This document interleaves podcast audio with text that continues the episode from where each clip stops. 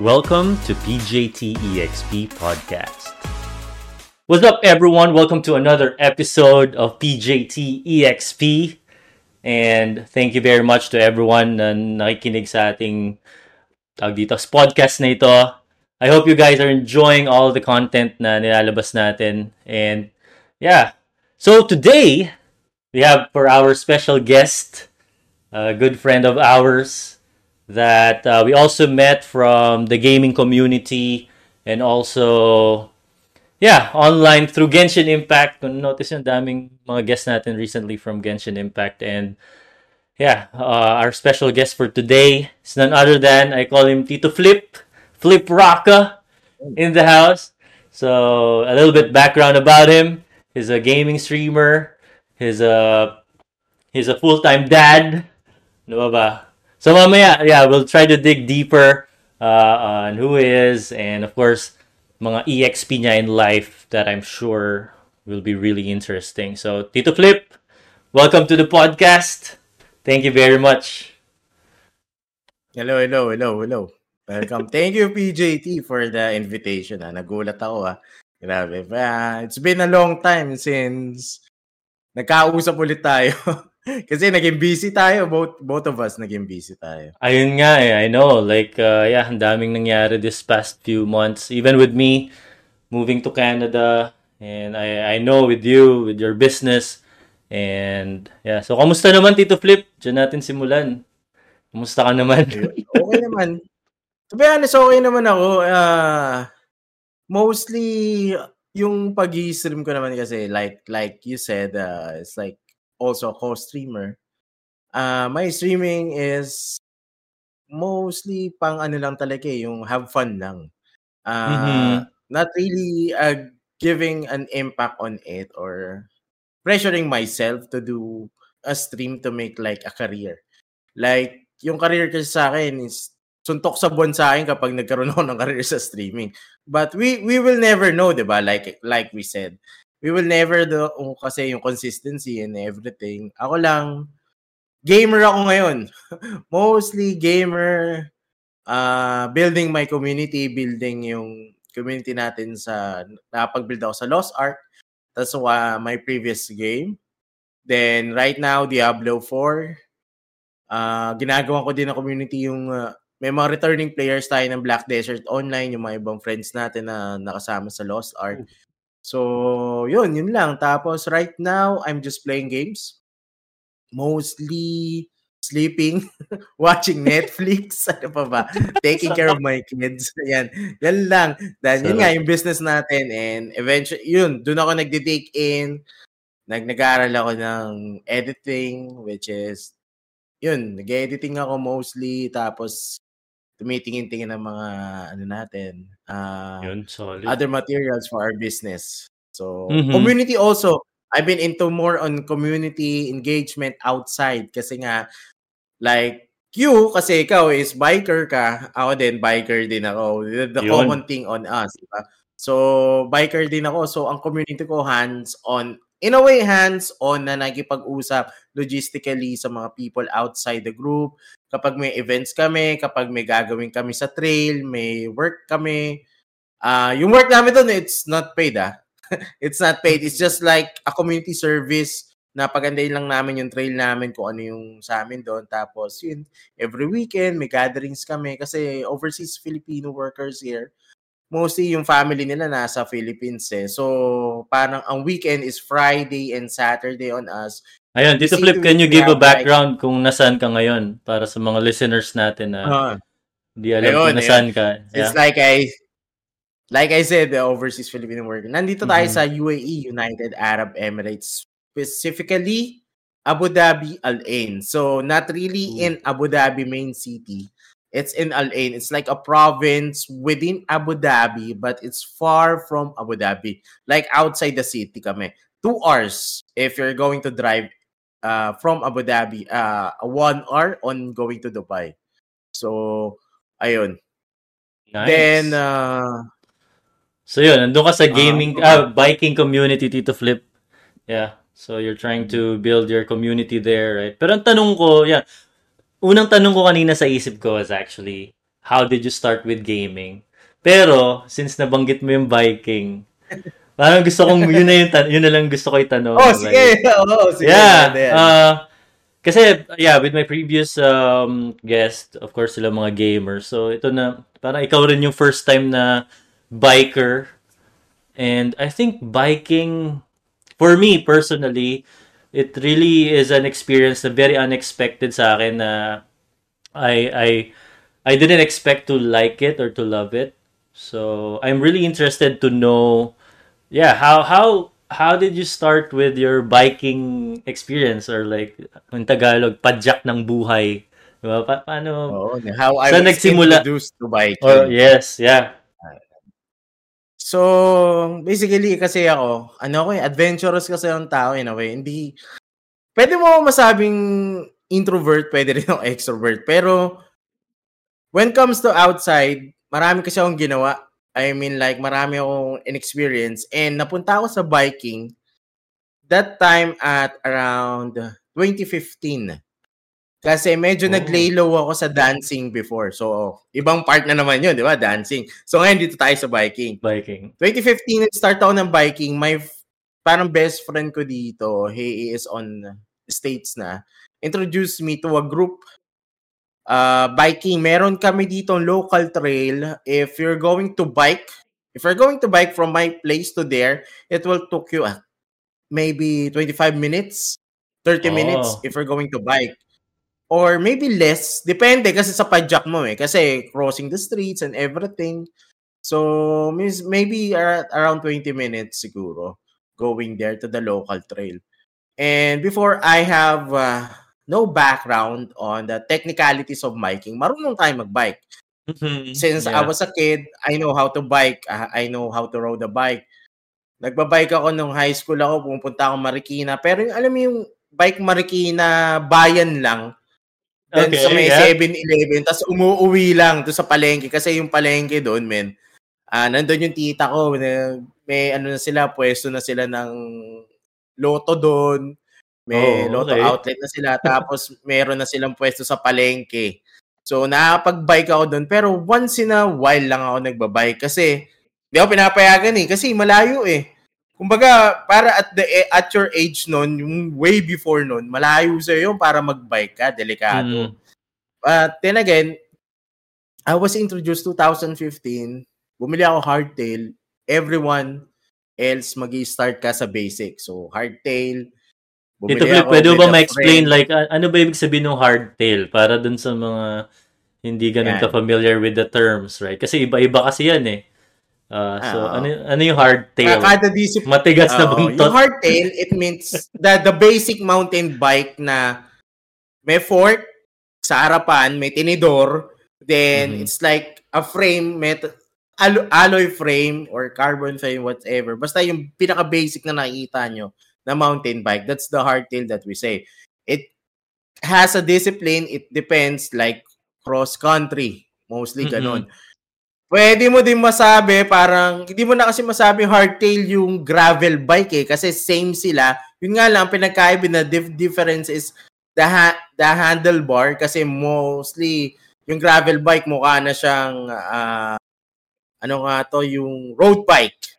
Pero mm-hmm. the, yung gulong niya medyo mas manipis compared to sa mountain bike pero meron siyang mga rods pa rin para pwede siyang kumapit sa sa gravel sa mga mm-hmm. medyo ano may rough road. Off-road, yeah. So, hardtail the common mountain bike na nabibili natin diyan, yung mga Trinks, yung mga ano may mga Sabihin yeah, na natin low budget, budget meal na bike. So, mm-hmm. ayun. Yun yung mga hardtail. So, doon tayo nag-start eh kasi we need to uh, have a uh, magkaroon ng idea kung ano ba na yung kasi na bago na ang panahon eh. Meron ka nang kailangan tingnan na cogs sa likod, yung mm-hmm. cambio mo, yung pinakapag-adjust uh, mo ng speed. Gear. Mm-hmm. So, oh, yung gearing mo, yung cadence mo, kailangan alam mo kung paano gawin. So, nag-start ako dun sa pinaka-basic hanggang sa hinanap ng katawan ko yung adrenaline junkie nung nasa trail. Sabi ko, gusto ko ng full sus. Ngayon yung full sus, ayan, yan, yan. parang yun yung may rear shock sa likod, sa may bandang baba ng upuan mo. So, Para, para saan yun, Tito Dun- Flip? Pa? mostly pagka ganun ka kasi nagiging playful ka na sa trail. You hit jumps, you hit ramps. So may mga little jumps ka na, you, you drop a little bit, siguro mga, mga hanggang 1 meter lang, ganun. Mhm, Nag-hit ka mhm. ng drop. So gusto mo playful, mabilis ka kapag descends. Mostly kasi kapag ah, ganyan, yung descend kasi ang hinahanap. Kapag mga trail bike, tsaka enduro bikes, yung mga malalaki na yung fork sa harap, like Mhm. one, 150, 140 millimeter na yung fork mo nun eh. So, dual suspension na kung tawagin. More on uh, comfortability whenever you sit and playful pagdating sa biking. So, Yeah. doon ko na-adapt yun. So, na-introduce ako doon 2015. Then, around 2017, I got my first uh, enduro bike. Pero bago nun, that 2017, yung, yung two years na yun, ano yun, parang ah nawawala-wala ako sa community. May community na nun, pero naging strengthened that time at around 2017 kasi nalaman ko yung pinaka head or chairman yung ah, pinroclaim nila ng chairman dito ng ba- mountain biking community namin na Al-Ain MTB, yun yung name namin, is kababata ko pala. Oh. It's a really small world. Kababata ko siya. At the same time, siya yung kababata mo na kapitbahay mo. so, siya yung kapitbahay mo na hanggang grade 2 magkasama. Grade 3 na wala na siya kasi pumunta siya Antipolo kami sa Cubao. So, taga Cubao ako. Ah, Siya yeah, yung bata okay. na hindi siya pinapalabas ng bahay. Tapos ako na yung pumupunta sa kanila. Tara, laro tayo pag, pag uwi ng hapon, di ba? Mga, mga elementary. Uwi tayo, lalaro kami. Siya hindi siya pinapalabas. Ako yung nag-like, paglaro lang sa kanya. Ganon. So, Pero okay, wait, doon ako natuwa kasi What are the odds, no, na on that part of the world pa kayo magkakilala? Parang ganun. So, Oo, tapos sa biking pa. To sabi, sabi ko, there's something kasi sabi ko, baby biking is uh, trying to lure me on that kind of sport. Ah, Mhm. Sabi ko, maybe it's a good way din kasi for socialization din for the community itself. So Mhm. ever since nung start ng 2017 na proclaim siya tapos kami was accepted by the there's a mother group here kasi sa UAE. It's like the uh, UAE mountain biking. It's a big group which has uh, every Emirates, yung Emirates parang states. Every Emirates has a bike biking group or biking community na grouping. So maraming groups dito ng mountain biking and or biking instead. So we're been there, naging part kami nun. So kami yung pinaka head kami ng buong groups dito sa Al-Ain. Kami yung pinaka kumbaga kung meron mga discussion, events or Mhm. everything, kami ang unang kakausapin from the mother group. So oh, nice. same time, yung doon ako naging active na parang tas since kaibigan ko siya, magkakilala kami, magka-close kami, marami kaming in common, ta- mga, mga common things na pinag-uusapan, tsaka makakilala. Doon ako naging active na tumutulong na ako sa community. Same time, since ganun din yung ugali ko na nakikipag-usap ako sa may mga Mhm. mas matanda sa akin, tas may mga mas bata. Mas napalapit ako.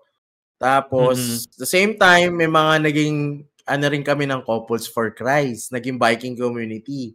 Which Oh, is, nice. pagdating naman ng living namin dito, sa UAE, mga friends namin, nasa Couples for Christ. So, parang alam mo yun, network by network, dumadami kayo. Tapos, na invite mo sila sa biking na, oh, good way of exercise, then once in a week Mhm. have like actually hindi nga na nga siya nagiging parang exercise na lang eh kasi more on socialization na siya Social, kasi ano minsan siya, pagkatapos namin kuma pagkatapos namin magbike may handaan. Ang alam mo lagi meron kami Bike to eat? dito. O fiesta, men. Parang fiesta. May, may dalang barbecue, may dalang pansit. Alam mo yung pinawis mo sa trail, men? Wala, binawi mo, men. May nagsasaing. Pag nakita nyo yung trail namin, napakasaya. Every, ano yan, Friday, Saturday ngayon eh. Uh, most Uh, ganyan ang ginagawa namin. So, yeah, Yeah, na, yun. nakakatuwa yung ganung but but I think yeah, especially abroad, right? And I think there's really this uh, thirst na, alam mo yun, makahanap ka ng community mo eh, ng circle mo. And nakakatuwa, Tito Flip, from your story kasi, yeah, kumbaga, biking is one way na parang naging common ground ng mga kababayan natin or mga kapwa natin Filipino. But maybe not only Filipinos, right? But kahit ibang lahi. Yeah. It's like it became a common ground for us to have an outlet to socialize, to network, to meet people. And ano kasi yan eh, like napaka-healthy din na part talaga yan, especially if you're abroad. If you're abroad, like alam mo yan, Tito Flip, right? Like kung malayo ka Mm. sa pamilya. Oo, kasi like, maganda kasi yung biking. Dito, marami kami mga nakilala na bahay, bahay, trabaho lang. So, kapag dating ng weekend, kakusapin lang nila yung family nila for couple of hours, then mhm, wala na. Mhm. Ang mga tao, hindi naman lagi sila magmumuli. Lagi nyo tatandaan, hindi porket nasa abroad, kailangan maraming pera or gumagastos kung nakikita nyo yung pictures namin. Kasi we just live our life. Siyempre, kailangan lang namin ng memories eh. Wala na kasing Kodak ngayon, yung sinasabing Kodak pictures. Tapos nalagay mo sa photo album mo, di ba? Siyempre, pagpunta ka sa isang place, yung picturean mo, popost mo lang sa Facebook. Yung Facebook, yung social media, dump lang natin yan ng memories. Nothing Mhm. more to brag or anything. We're just dumping our memories with our friends, with our loved ones, with the places that we go in, together with our family. So, yung mga ganong OFW na mga kasama namin, may mga times na sinasabi nila, Sir Bill. Kasi tawag sa akin, Sir Bill eh. Ah, yeah. Sir Bill. Alam mo, o kaya, kumi. Kasi ako, naging commissioner kasi ako ng group namin. so, Oh, medyo may okay. katungkulan ako. So, tawag sa Mhm. akin, kumi. Thank you kasi hindi pa kami nakapunta dito. Punta kami ng other Emirates like sa mountains talaga. May mas malalaki pang mountains sa pinuntahan. Hindi pa kami nakapunta dito. Thank you sa inyo. Alam mo yung ambagan, yung parang nag-aambagan kayo for them. Mag-ambag sila mag, kahit magkano. Kunyari, mag, sa- propose lang kami ng 30 per head kasi kailangan namin ng coaster. Yung mga kulang doon, kung sino yung meron, magdadagdag na lang kami. Kunyari, kung sila Mhm. 30 common people, kami siguro mga 60, 70 dirhams. So, alam mo yun, napapapunta namin sila, nagkakaroon kami ng pagkain, nagko-overnight kami on the mountains, tapos may kita mo yung fulfilling na sa tagal na namin dito sa UAE, hindi pa kami nakarating. Parang Wow. thank you sa inyo, thank you sa Alain MTV na nagkaroon kami ng mga gantong experience. Alam mo, nakakataba sa puso yun eh. Kasi yun Yeah. yung mga hindi mo maaalis na parang memories, di mo man sila makita na magpunta na sila ng ibang bansa, bumalik sila sa Pilipinas, mag for good na. Di mo na maaalis yun. Yung, yung, Saka it's yung priceless. naibigay mo sa kanila. Priceless Mm. yun, Tito Flip. Ah, Experience yun talaga eh. kami. Mhm. Oo, community talaga kami dito. May mga parang bayanihan kami kasi kunyari, ah pag may mga farewell din, despedida, namatayan, nagbibigay din kami. Talagang community kami in terms of uh, pakikipag ah, damayan dito. So, ganun yung ginagawa namin. Tapos, the same time, meron kami mga annual ah, riding season. Tapos, may mga big events na ginagawa ng mother group. Minsan may proposal yan. May mga, mga alam mo, may mga bad news na dumadating sa mga fellow kababayans natin eh. May mga nakulong, kesyo Mhm. ganyan. Tapos, kailangan ng tulong. Hindi kain lahat tulungan ng government yan. Minsan tayo Yeah. mismo kailangan natin tulungan. Minsan nagkakaroon kami ng mga ride for that uh, cancer awareness rides or kung ano man. Tapos tumutulong kami sa kapwa kababayan natin. Lalo na nung pan- pandemya, nagano kami, nagbayanihan kami with our own pockets. We do it. We give uh, relief goods. Yung mga ginawa Yeah. namin nung pandemic. So yeah, ang ganda So- nung ganung ano, ang ganda nung ganung effect ng just because of biking and having a common ground in biking, nagkakaroon kayo ng avenue not only to enjoy yourselves or to enjoy with other people, but at the same time Mhm. uh, to help to help others. Kasi yeah, even with myself Tito Flip nung nasa Hong Kong ako, I was partnered with a church and yeah, like what you said, naalala ko lang kasi yeah, may syempre may mga kababayan talaga tayo na yeah, nakukulong sila or uh, yeah, by unfortunate uh, ng trabaho. circumstances Oo. or nawalan trabaho. Oo. And yeah, hindi talaga kaya ng government na sila lang mag ano, mag-accommodate lahat nun or mag-asikaso. Um, yeah, tayo as a community, we can also step up uh, to help them. Nalala ko nga one time may nabisita pa kami dun sa maximum security talaga eh, sa Hong Kong. And first time ko yung parang makausap, yung by phone lang, tapos magkaharap kayo Oo. na ano, nakakakaba eh. Pero yeah, I mean, Buti hindi ka, buti hindi ka naiyak. I mean, yeah, I think na, na naluha ako after, after actually. Kasi doon, ano, Tito Flip, eh, di nila alam kung umaga o hapon or gabi. Anong, Oo. Ganun ka, ano, ganun ka mentally, ano talaga pala, yung situation. Anyway, Tito Flip, I want to go back. Yeah, since uh, napag-usapan natin with OFW, may ma-share ka ba like uh, challenges that uh, na experience Oo, marami. mo, diba? Marami Kasi I think, uh, yeah, I believe a lot of our listeners will probably be also abroad. Ako, I think a lot of my algorithm in on Facebook or kung saan man, ano eh, from other parts of the world eh, Hmm. ng mga Pinoy. So, yeah, maybe you can share with us some challenges that you face and then paano mo na overcome, especially as an OFW.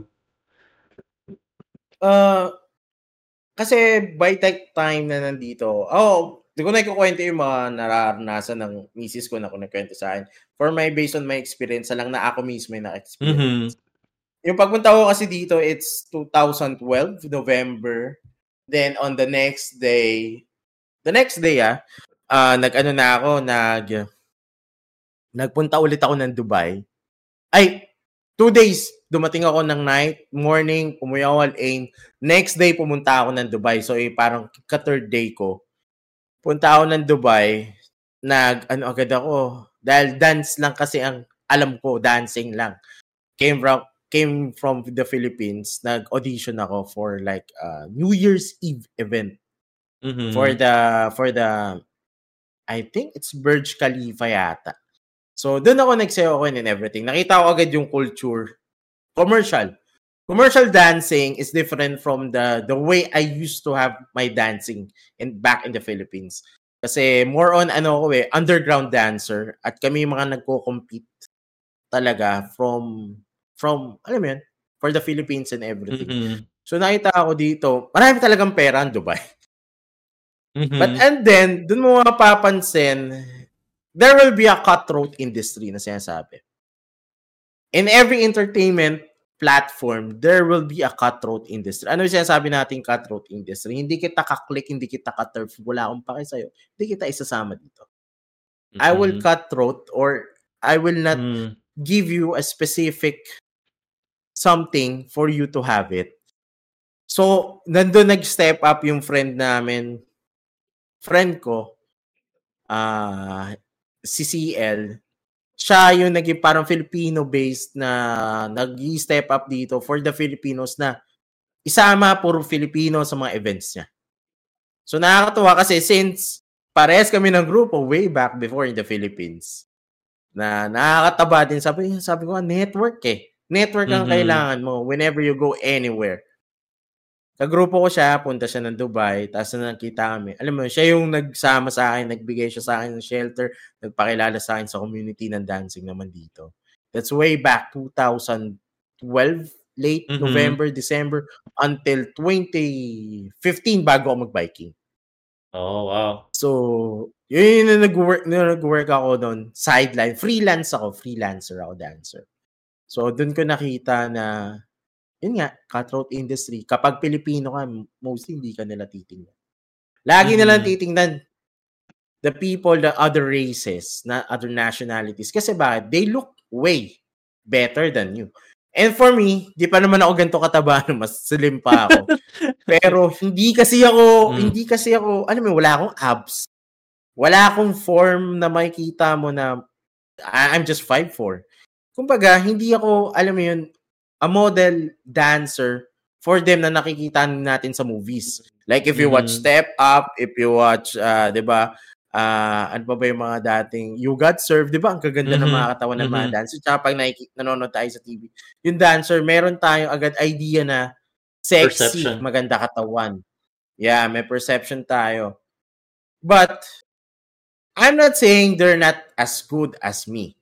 I'm not saying na porket maganda yung katawan nila, magaling na sila sumayaw. I'm not saying maybe there's a forte, maybe they know just the steps and they just learn it and because nga difference ang commercial dancing. So Mhm. doon ko nakita na ano mo yun, may racist din, Mhm. cutthroat industry. And iba ang payment kapag Filipino ka kaysa sa ibang Oh, nationalities. Oo, ganun yun eh. Wow. Kasi kung ang Filipino, tanda mo, ang Filipino, how much the budget, sabi ng client, kung magkano yung gusto mo.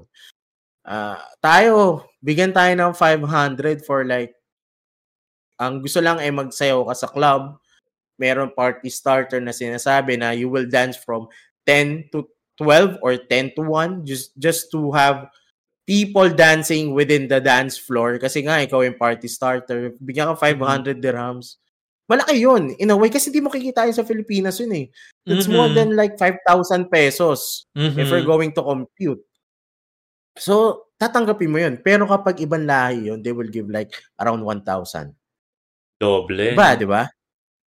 Oo. Yeah. Kasi, ikaw, Filipino ka eh. Mababa tingin sa'yo. At the same time, nagkaroon din ako ng work dati. Um, naging PA ako. Uh, assistant sa Mhm. sa isang chatter sa may Shangri-La. Uh, there's a there's a chatter play. Like I always said this before na nag-chatter play dati. I was there, I was hired a PA assistant. I supposed to work as a PA assistant at tagabigay ng clothes sa, alam mo yun, sa models, Mhm. ah tagalinis lang ng stage. Mostly ganun eh. Kasi yung mga props na ginamit sa stage, gaganon. Pero ako, naging work ko, may hawak na akong lighting. Lighting from the balcony para i-lights doon sa chatter. May lapel ako. ako, gum- ako nag-ayos nung tech ng MacBook para dun sa song nila sa playlist nila. Pinag-aayos pa ako ng kuryente ng lighting nila. Nakatawa ako. Alam mo yung job kasi porket tingin sa'yo Asian ka, Filipino ka. You, you can do anything. Papayag ka at this Mhm. at this rate.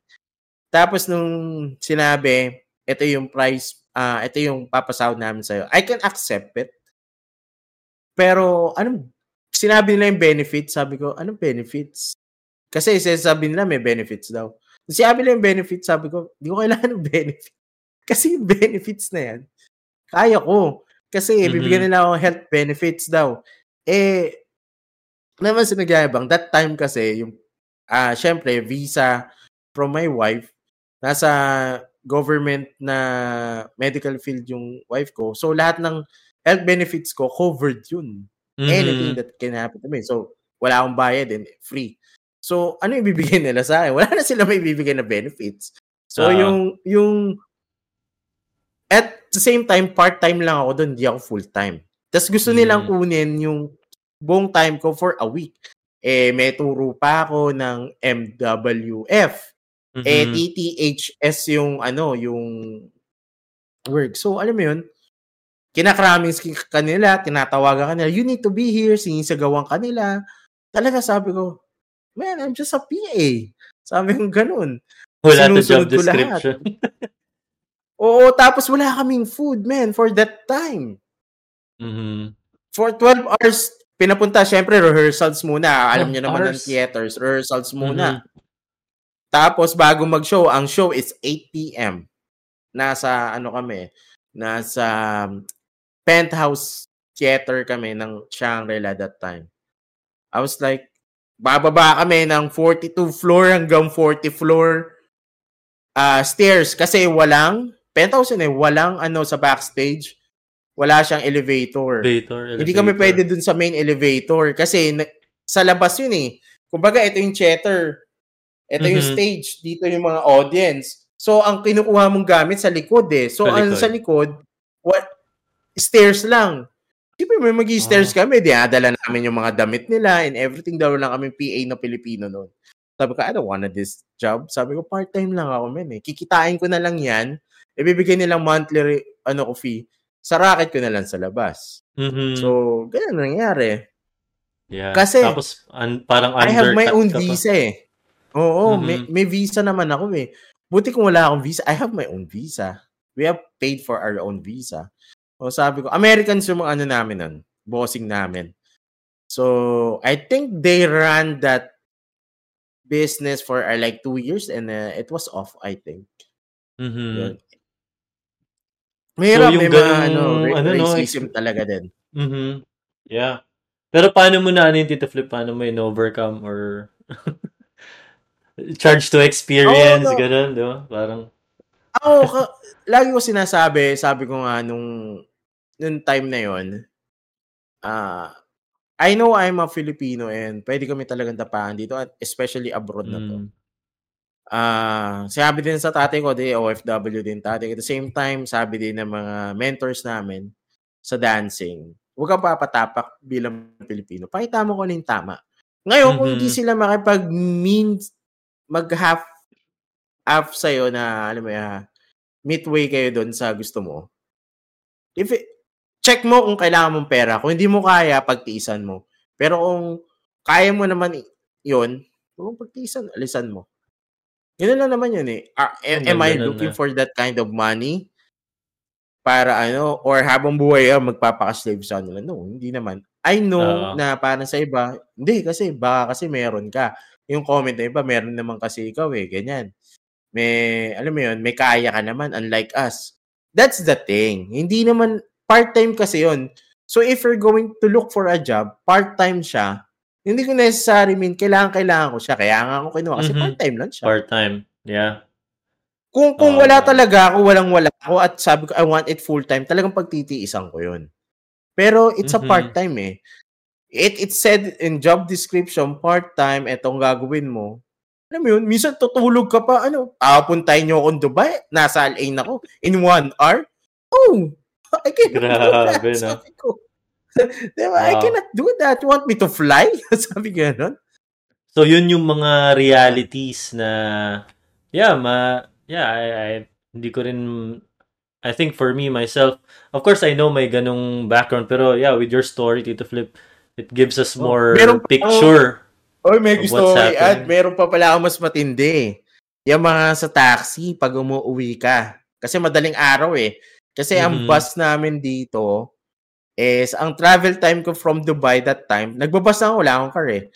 Bus lang ako from 11, last trip namin 11.30 p.m. So, makakadating ako ng, pag bus kasi medyo matagal eh, hindi siya 1 hour. 1 hour and 30 minutes, 1 hour and 40 minutes. Dadating ako ng, sabihin mo ng 1 o'clock a.m. dito sa Al-Ain. Marami pa namang, may mga tao pa kasi dito ibang, ano eh, ang Middle East eh, maraming gising ang tao dito eh. Mhm. Pero pag nag-taxi ako from way back home, nakulit yung mga taxi driver. Kasi long hair ako dati, haba ng buko. Kasi nga dancer talaga. Mhm. haba ng buko, mas mahaba pa yung buko sa asawa ko, hanggang, hanggang dito yata sa bandang, ano ko, mas mahaba pa sa shoulder ko. Ah, Tito Flip. Gagawa nila, kakausapin nila ako. So, oh, where are you, brother? Ganyan. Ah, just here, ganyan, blah, blah, blah. Ah, okay. From a bus station yun, ah. Taxi ka. Awa ang kanila sa legs. Ay, may awa ka sa nila legs kasi gaganyan, gaganyan yung legs mo. Puta, sabi ko sa'yo, tinitsirahan ko siya, eh, buti ko na suntokin eh. Sabi, pero naalala ko, sabi ko, pag sinuntok ko to, makukulong Hmm. ako kasi bawal kasi dito yun. Violence. Pero, pero assault sa yun ah. Like, bakit? Ano I mean, Ching yun eh, puta. Yun nga. ah. Binanyak yun, boy. So, may mga Oh, ganun, no? Experience. Kailangan mo lang talaga, Oh. ano, kailangan mo magtimpi. Una-una, hindi mo Mhm. bansa. Pangalawa, Mhm. pangalawa kasi isipin mo, sa bagay, wala pa akong anak noon, kaya talaga malakas pa loob ko. Mhm. Pero, alam mo yung, hindi mo kasi bansa eh. Kaya mo na lang, pag kung hanggat kayang pagtiisan, pagtiisan mo na lang muna. Bawi ka na lang. Tsaga. Tsaga. Isang bagay, yung ganun. Bawi ka na lang sa iba. Puta, murahin mo na, murahin mo na lang ng malulutong ng sobra. Pero, yun nga, tas meron pang ma-experience na, meron pa pala akong experience, yung pinaka-racist experience ko nangyari sa akin dito, sa Dubai. May club kami, party dancer kami, for like a month. Mhm. Tapos, nag-open up yung bar, kami yung nagsasayaw doon. Every time na after ng turo namin, Friday kasi turo eh. Uh, Friday dati ang weekend dito. Friday ang turo ko in the morning. Tapos may rehearsals kami. Minsan kasi may rehearsals kami pag may event. Weekend din mm-hmm. ginagawa. Tapos ang club is like 9 p.m., 10 p.m. Pupunta kami doon 10 p.m. Yeah. Party starter kami hanggang 12. One month namin yung bagong bukas sila. Tapos meron kaming ginawang uh, flash mob. Yung mga nagsasayaw bigla mm-hmm. na hindi alam ng tao. Mm-hmm. Flash mob kami dati for 50 cents. Kay 50 cent yon yung SMS niya na basta yung oh. earphone niya yung mga client namin, yung mga nag-hire sa amin, gusto daw mag-party with us. Kasi dancers mm-hmm. kami. Mm-hmm. So, gusto niya mag-club kami. In-offer namin yung club na yun kasi same time, since doon kami nagpa-party starter, alam mo yun, pwedeng magkaroon ng, alam mo yun, agreement, baka maka-discount sila, or mm-hmm. dahil sa amin, nakapagbigay kami ng ano sa kanila, yung mga bossing namin. Isipin mo yung pumasok ako doon, na wala lang ako ng one week kasi wala ako nung last week kunyari last week, wala ako mm-hmm. doon. Tapos itong week na to dito ako, hindi nila ako pinapasok. Kasi ang dahilan nila, ayaw daw nila yung sapatos ko. Ngayon, yung sapatos ko, Adidas lang yun. May na, alam mo, high cut. Tapos may butas-butas uh. dun sa may gandang unahan sa paa. Sabi ko, same lang naman yan ng mga sapatos nila. Tapos sunod, ayaw daw ng haircut ko. Kasi lalaki daw ako, ba't daw mababo ko? Sabi ko, what's wrong with my hair? Sabi ko ganun. Tapos, ayaw daw nila t-shirt ako. Sabi ko, may polo shirt ako. Polo shirt ako. Tapos, ang ingay-ingay ko na daw. Sabi ko, ano maingay? Eh, tinatanong nyo kung anong gagawin ko. Tinatanong ko na din yung mga kasama ko. Tapos, nire-racist na ako. Pinamunta yung manager. Tapos sabi bro, binire-racist ka na. Sabi ng isang tropa kong Pilipino. Niya, tara na, tara na, tara na, alis na tayo dito. Tapos mm-hmm. sabi ng bouncer sa akin, wag daw matigas yung ulo ko. Alam mo yung tumayo na sa akin ganun. Ang laki niya. Oh. Uh, Iranian yata siya. Tapos, mm-hmm. tapos dinuro ko siya. Sabi ko, pasalamat ka, wala ka sa Pilipinas kahit bouncer ka. Ahampasin kita ng bote. Tinagalog ko siyang ganun. Sabi niya, sabi niya, sabi ko sa kanya in English ko, sabi ko, ah, parang pasalamat ka. Nandito ka sa Dubai. If you're in mm-hmm. the Philippines, I will cut you a bottle in the neck. Sabi ko sa kanya gano'n. Tapos sabay, ali walk out ako. Sabi ko, ano, mm-hmm. lalapit ka? Para ano, lalapit ka? Kaya sabi ko, kahit malaki, tatarakan talaga kita sa leeg. Sabi ko sa kanya Tapos walk out kami, punta kami sa ibang bar. Kasama, kasama mm-hmm. ko dalawang Indian. Isang, hanggang ngayon nagsasayaw pa rin yun. Kaya hanggang ngayon, pag nakita kami last Uh, last time na nakita kami ni uh, January ato February nakita kami sa Dubai. May event sila doon, Red Bull. Nakita ako ng mga dancers, yung mga old school dancers, mm-hmm. mga Indians. Kinumusta ako eh. Kasi sila yung kasama ko na dalawang Indian, tapos dalawa kami Pilip tatlo kami Pilipino. May shared memories kayo. No? Pero oh, yeah, I mean, discrimination, right? Discrimination. Uh, uh, it, it really can happen Uh, lalo pag, yeah, sa ibang bansa. Ibang-iba kasi itsura ko noon. Parang mahabang buhok ako. alam mo yung, alam mo yung ghetto dancer na dancer na uh-huh. sa Pilipinas. Parang ganun. Tapos mahaba ko. May mga beads ako dito. Hip-hop na hip-hop ako.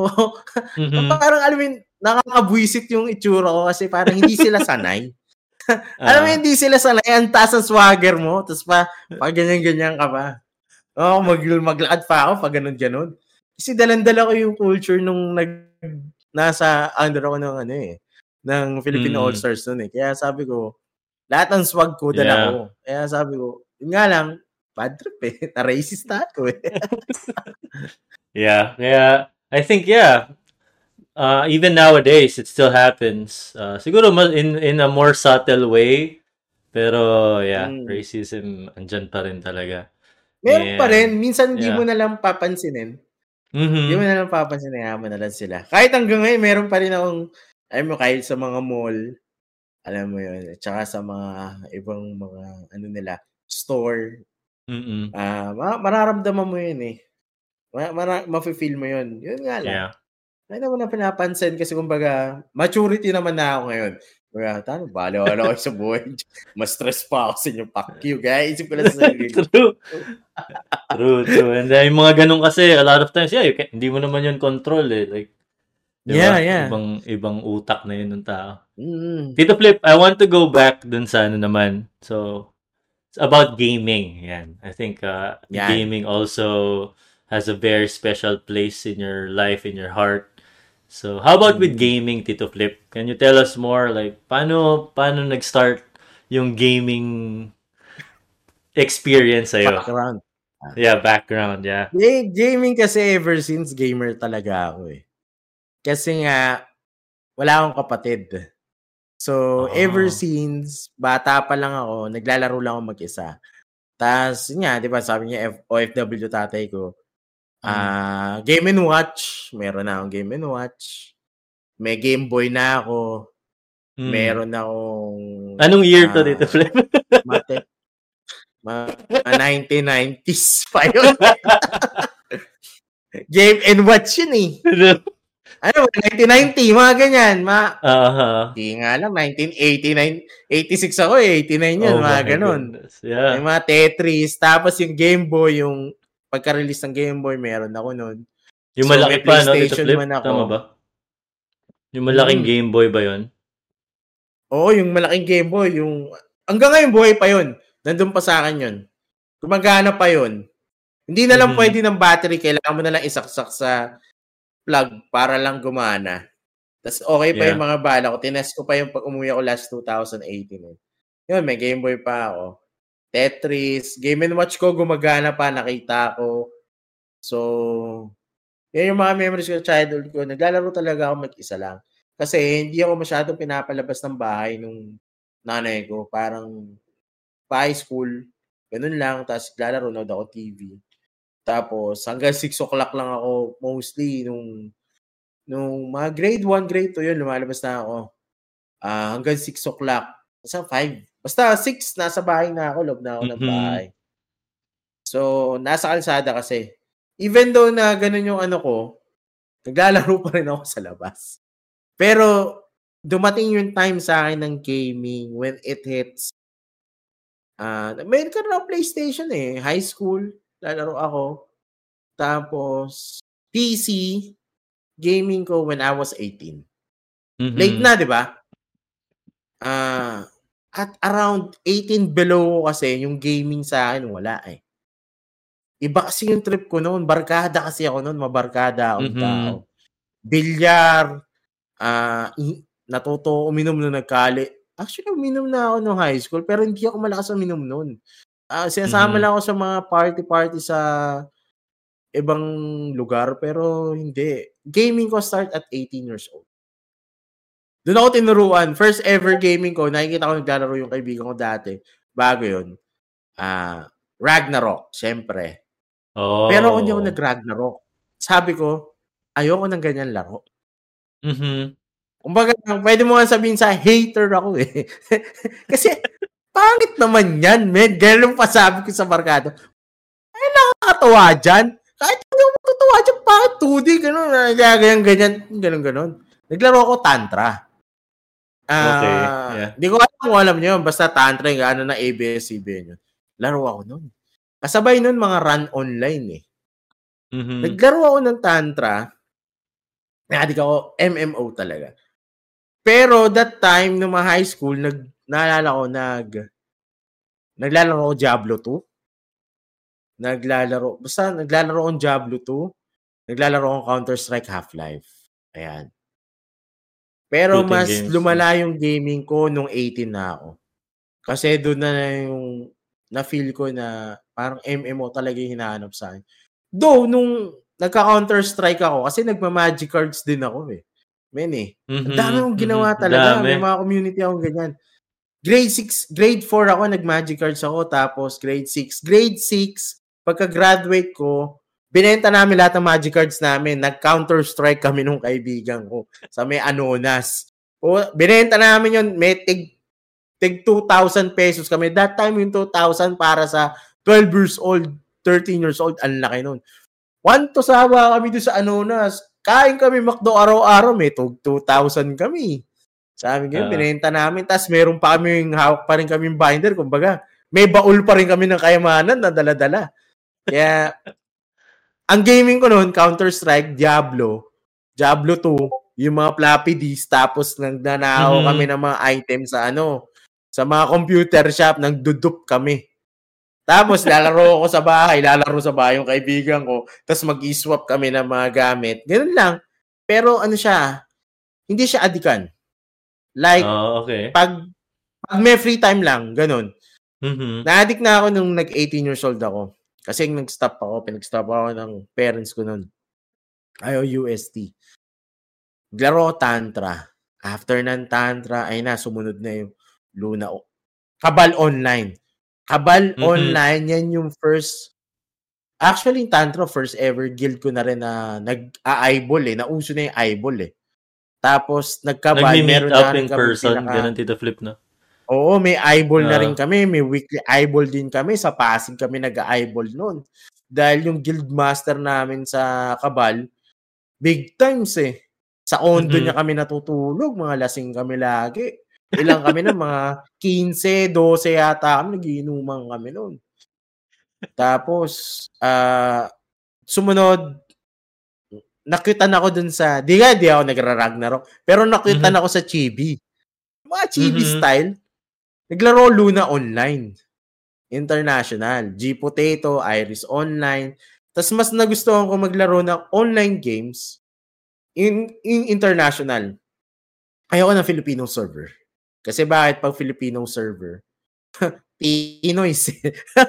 Alam mo yun? Yung burautan. Ayoko nun, men. Parang mas ano ko sa international server, parang gano'n. Ah, Mas natutuwa ako. Tapos, laro ang mga Forsaken World. Halos lahat yan, puro, puro MMO. Tapos kung meron kayong alam, yung alam yung site na MMO Hot, MMOhot.com, kung pwede nyo i-search yung link nyo ngayon. Doon ko tinitingnan ng mga bagong upcoming games dati. Wala pa yan sila Force Gaming sa YouTube. Wala pa yan Gamerangs. Wala pa yan. Si MMO Hot lang. Doon ko titingnan. Tapos doon ako naglalaro. Lagi. Hanap ako, da-download ako. Pag ayoko, ta-uninstall. Tapos maglalaro ako. mhm. Pero Grabe, lalo, grabe yung context mo ng FPS. gaming, Tito Flip. Mhm. Oo, may MMO ako. The same time, naglalaro ako ng mga driving games, fighting games. Pero di ako magaling din sa mga yon. Kailangan ko ng driving games kasi inisip ko, kapag MMO lang nilaro ko, mababurn out ako. Mhm. So, kailangan, meron akong pampalis umay. Parang naging Yeah. life cycle ng buhay ko yung paglalaro ng games. Tapos, meron din ako, nag-NBA din ako. Di ko na kwento. Nag-NBA ako. Nagtutournament kami nung nung bata pa lang kami, elementary hanggang high school ng NBA. NBA live pa noon hanggang maging 2K. NBA Live. Nagto-two teams kami, nagbabracketing kami ng kaibigan ko, apat kami. Kaya sabi ko, tapos the same time yun, gagawin namin yung weekend kasi pinsan niya mas matanda sa amin, may college that time kami mas bata. Weekend lang namin nagagawa. Ngayon, pag weekdays, lalaro ako ng ano ko. Lalaro ako ng ibang games. Oh, I see. Kaya, tas nung 18, 18 na ako, ganun na rin ginagawa namin. May mga liga kami. Nga ayun, tapos, dumating yung Dota. Noong 2000. Dota 1 ba yan, Tito to? Oo, Dota 1, 2005. Yata ako nag- Oo, oo, 2000 high school ako nun eh. Oo. Sabi ko, nung college ako, mga kabataan nagturo sa akin, puta, na, nalulong sa Dota.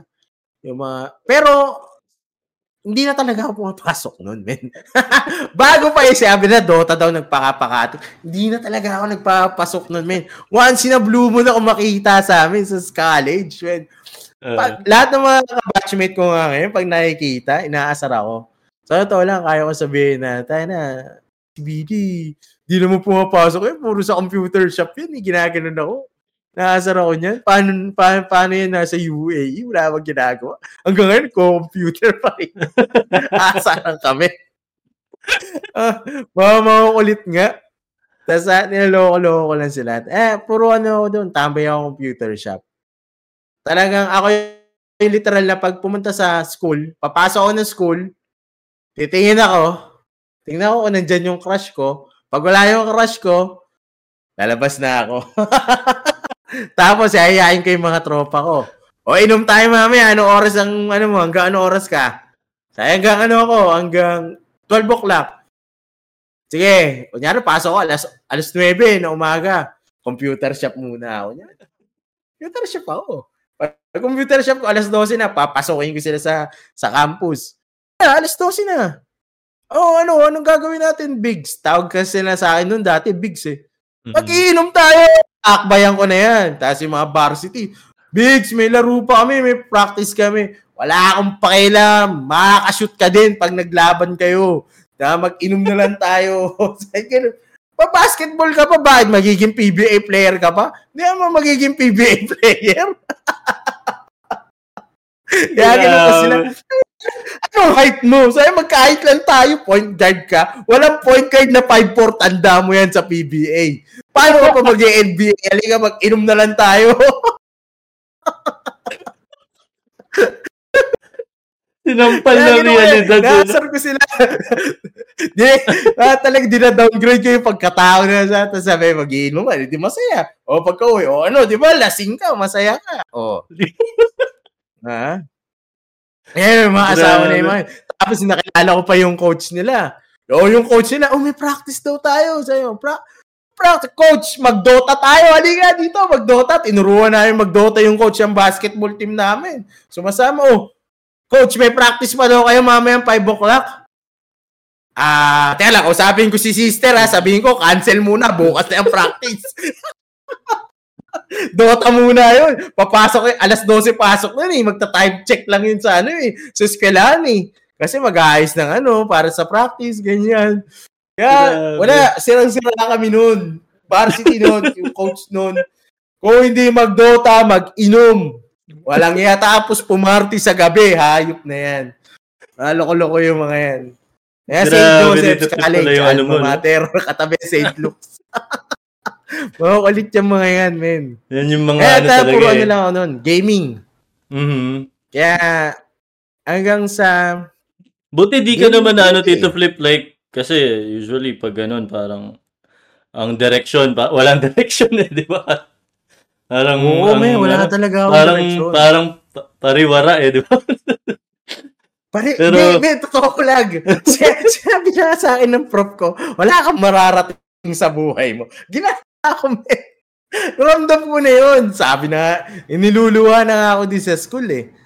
Pero, nabago yan nung time na nagsayaw ako. Mm-hmm. Eh, doon na nabago. Pero syempre, gaming tayo. Sa gaming muna tayo. Hindi, pero nga, it's nice. I mean, it's pag- connected. It's connected to Flip, di ba? Oo. Oh. Like, so, dancing tas gaming. Pero yung gaming ko talaga hindi na alis yung kahit na nagsasayo o kahit na nagbabiking na ako. Talagang sabi ko, yung games kasi escape to reality. Mm-hmm. Escape mo to reality yan eh. At the same time, you feel comfort sa nilalaro mo. Sometimes you burn out. Most of the time, you burn out sa games. That's why you skip games eventually. The only thing that I I stay to the games because of the people I play with.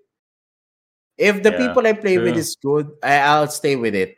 If the mm-hmm. people mm-hmm. is having a hard time because of priorities, I also have priorities then. So I accept that eventually.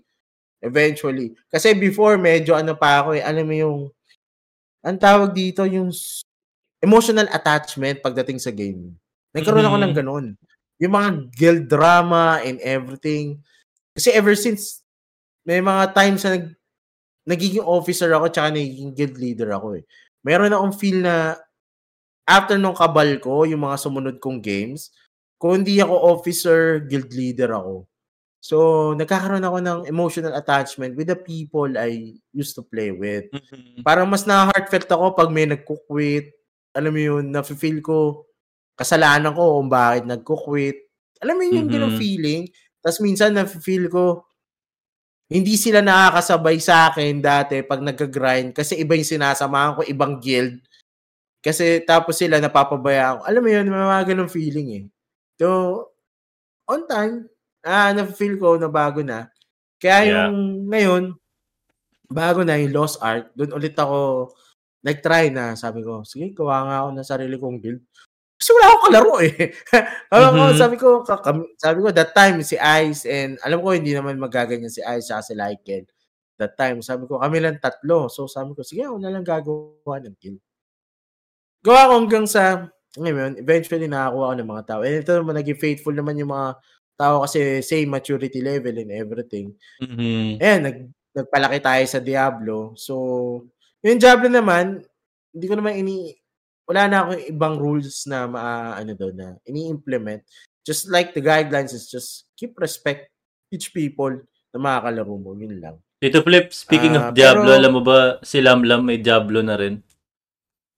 Oo nga eh, nag-message siya. Ito nga, sabi ko, bukas, sa start ng season 1, maglalaro na kasi ako. Kasi ako, pagka Diablo talaga, every season yan may pahinga.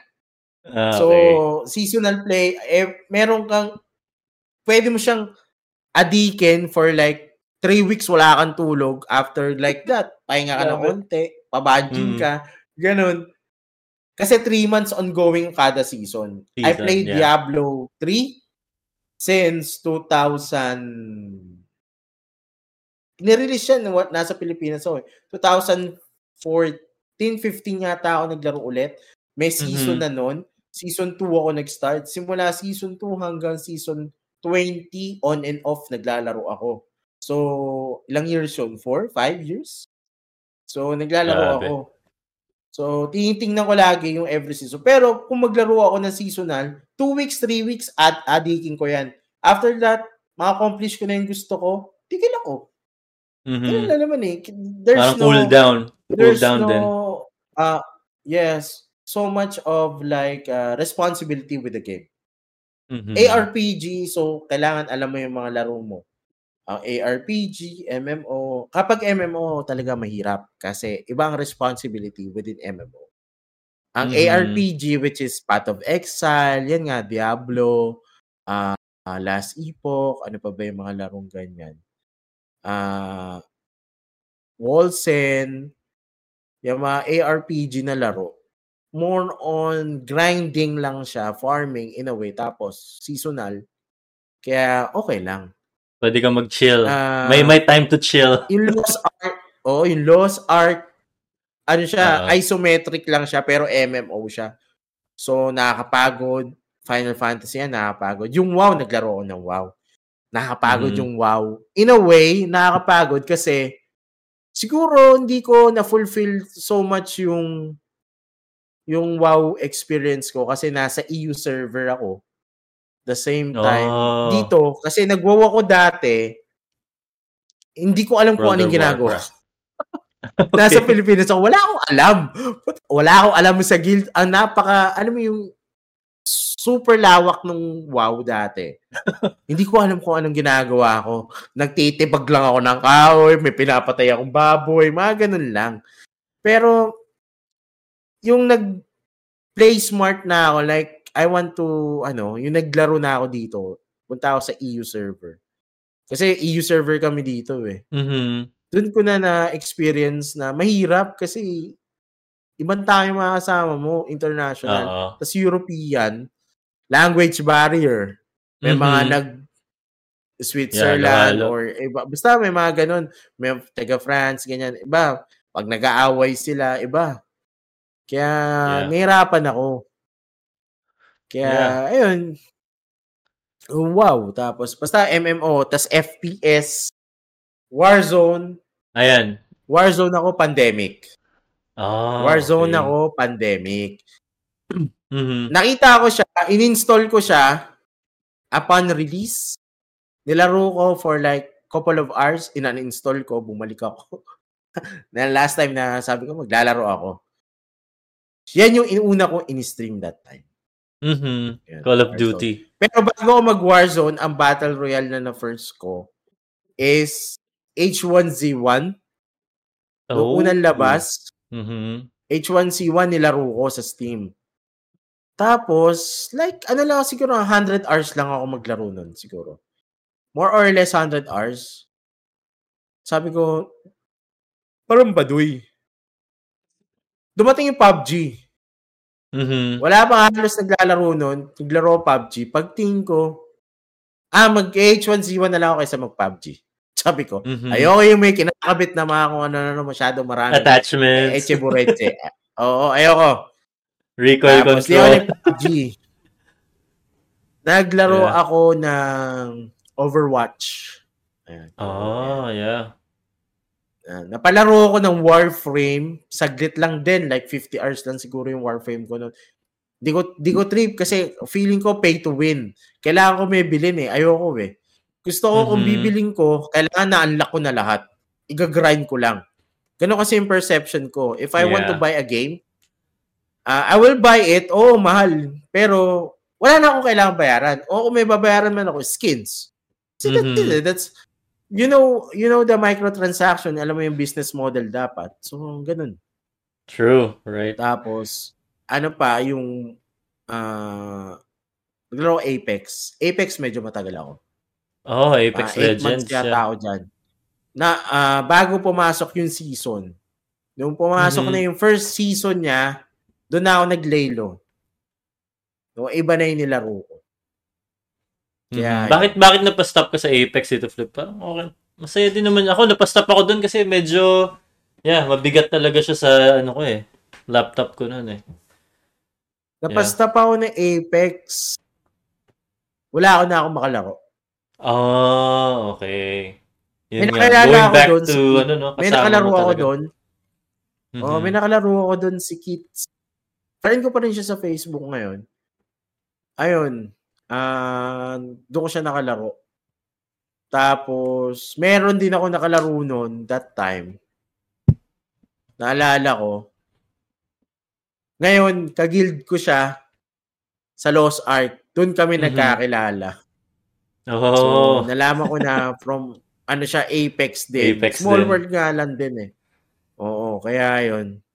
So, Yeah. yan, tumigil ako sa, sa mga iba. Dahil, ba, wala, comfort zone. May mga Counter-Strike, naglalaro ko with friends. Yun nga, that time, Apex, nagja-Diablo 3 din ako. Meron lagi akong side game for Mhm. me. Tapos, na-introduce ako ng mobile game. Yan. Kasi may mobile game na eh. Nauso Ah, na eh. ah. Clash of Clans. Oh, Siyempre, yeah. una Ako ko nilaro rin ako Clash of Clans. Clans. Yeah. Malamang may guild ka din doon, dito Flip. No? Oo, meron din ako doon. Kami kami mga magkakatropa. Clash of Clans tapos Summoner's War.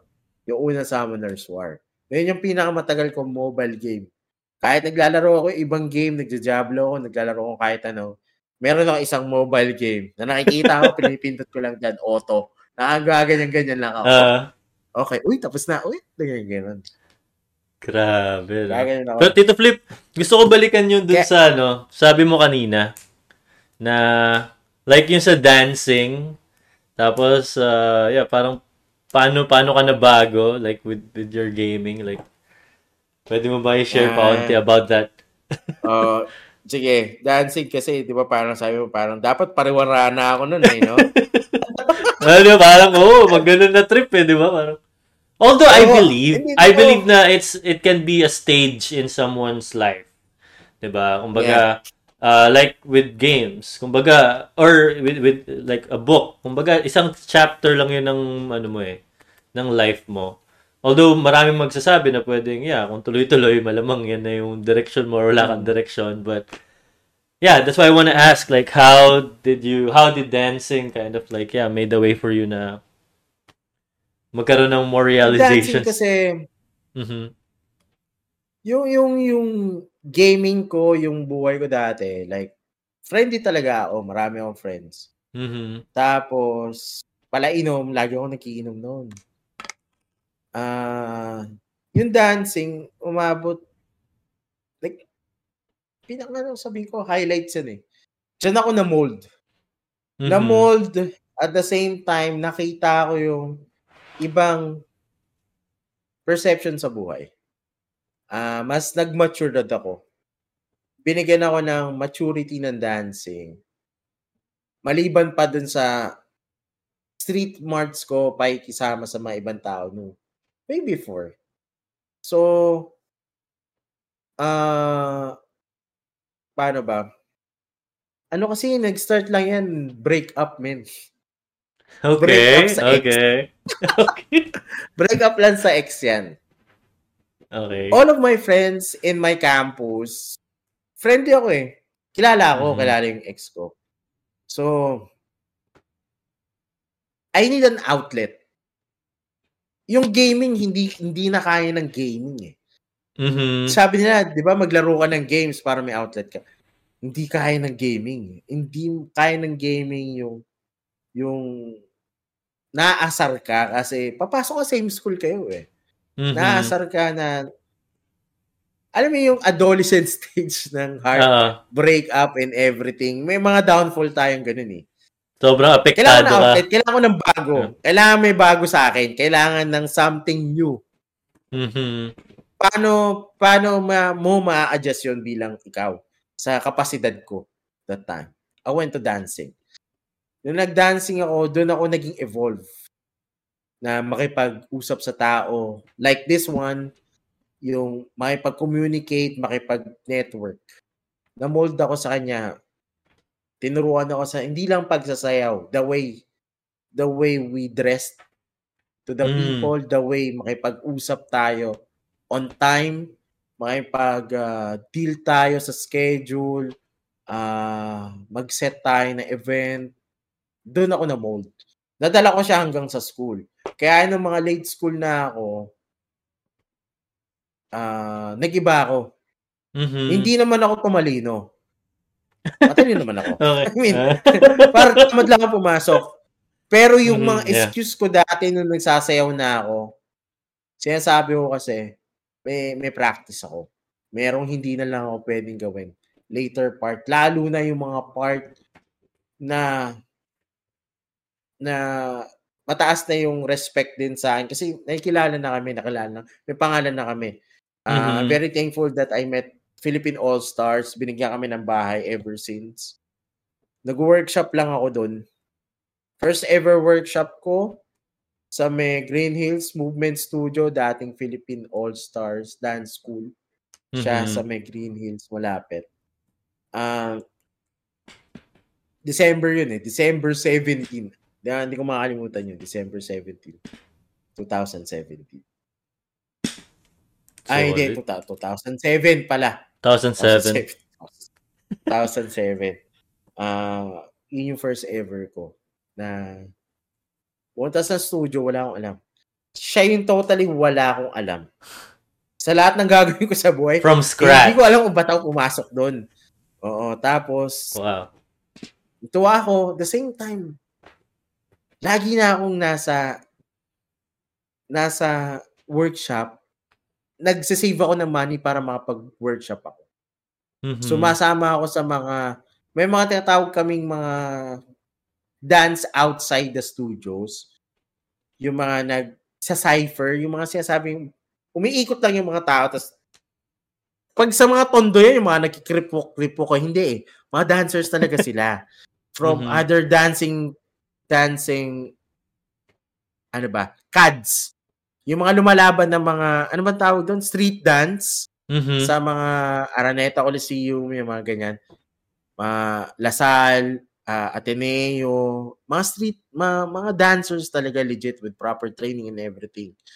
Napapasama kami doon. Isipin mo yung, feeling mo ikaw, jologs ka, napapasama ka sa nila. Na-feel ko doon, groupie ako. Yung groupie Mm. na, ay, ito yung sikat, ito yung cool, doon sama ako. Naging ganun ako.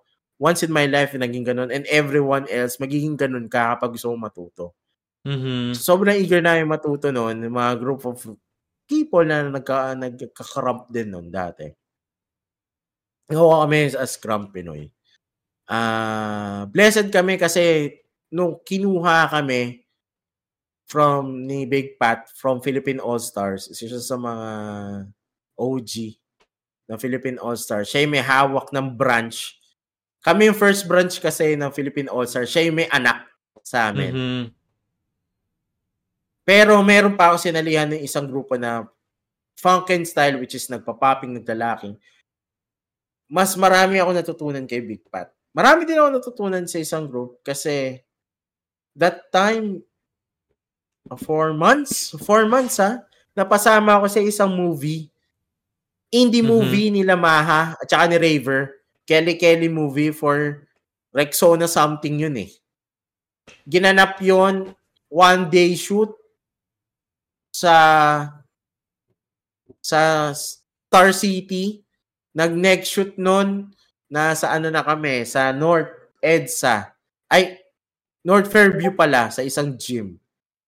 So, isipin mo yung napasama ka, nag-workshop ka lang, dahil avid fan ka lang nila at saka naging, alam mo yun, enthusiast ka sa dancing. Mhm. Napasama ka extra. Tapos, napapasama ka sa music video sa kanila. Tapos, that time, nakuha na kami. Ayun na, nagkakaroon na kami ng pangalan.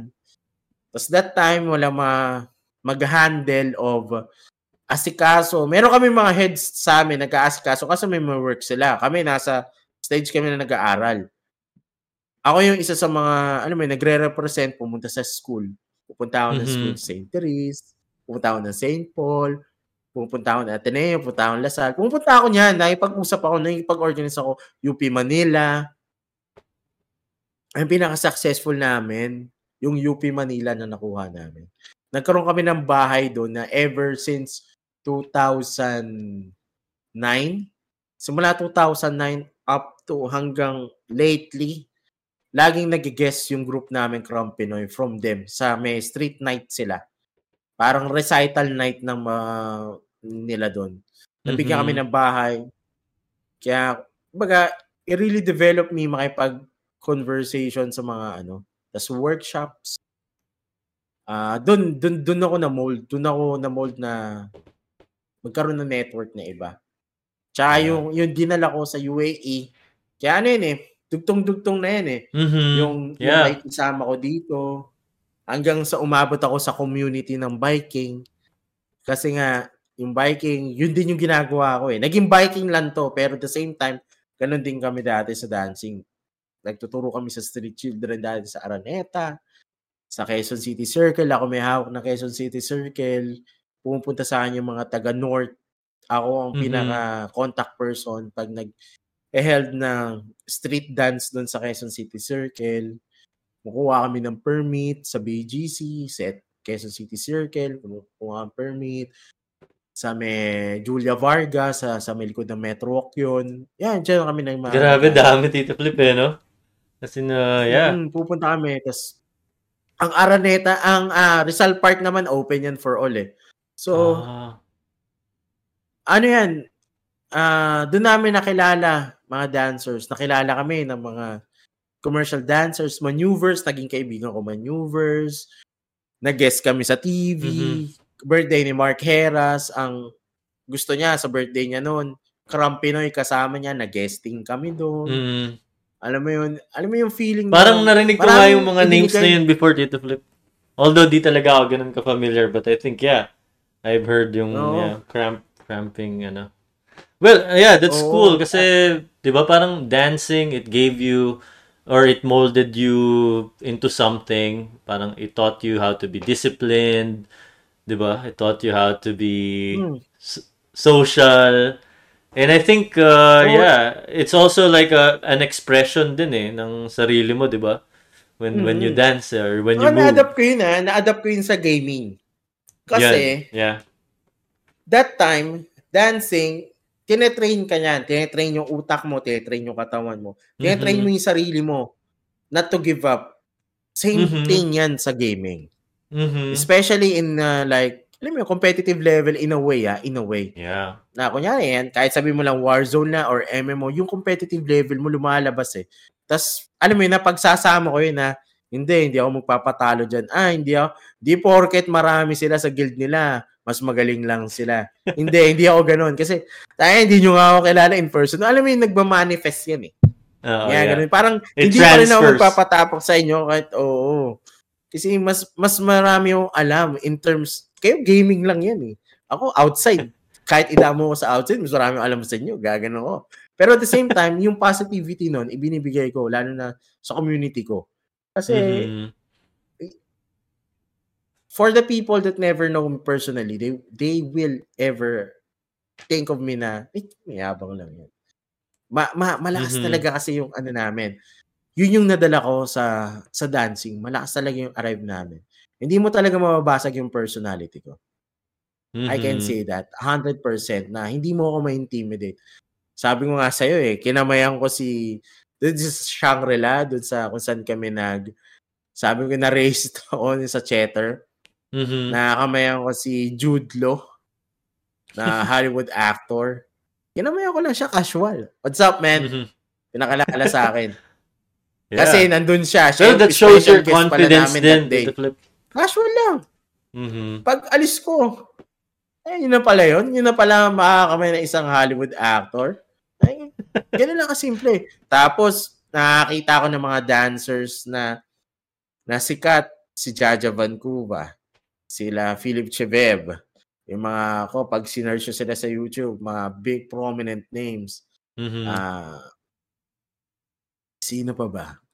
Ah, sino ba ba? Ma- mga taga ditong dancers na parang hindi ako masyadong may starstruck. Na parang kahit Yeah. sino celebrity, nakakilala ako ng artista, sila Margueras, sila Elmo Magalona, sila kung sino-sino yung mga nakausap namin, nakajamin namin ng mga artista. Mhm. Eh, hindi ko na hindi ako nagyabang na parang hindi. Pero yung feel mo na parehas na tayong tao eh.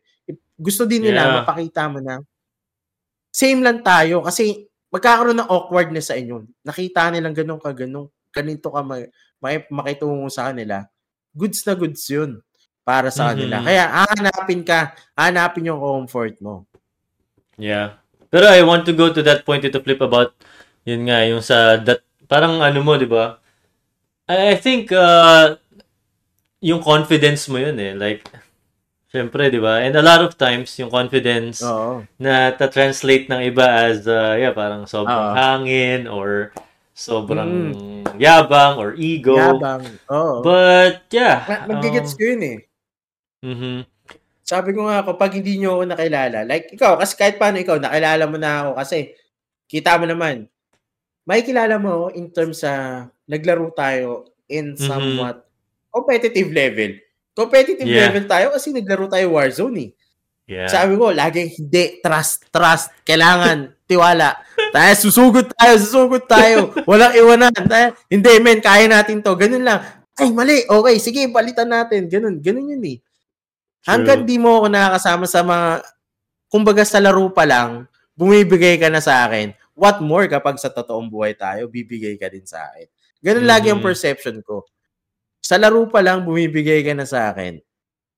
Sorry, pero hindi mo Which pa ako sense. I think it makes sense. Mm. Kasi, yeah, I mean, going back sa experience natin with Warzone, I think ilang months Mm. din tayo naglaro talaga na... Oo. Na Talagang gabi-gabi. hirap na hirap talaga tayo. Nagpapala tayo ng hukay natin isa-isa to. yung tipo mga, yung mga, tayo, galing gulag, mag-isa na lang, nabubuhay pa lahat eh. Sila mo lang, binubuhay niya kahit talaga ilang beses tayo namamatay, eh, no?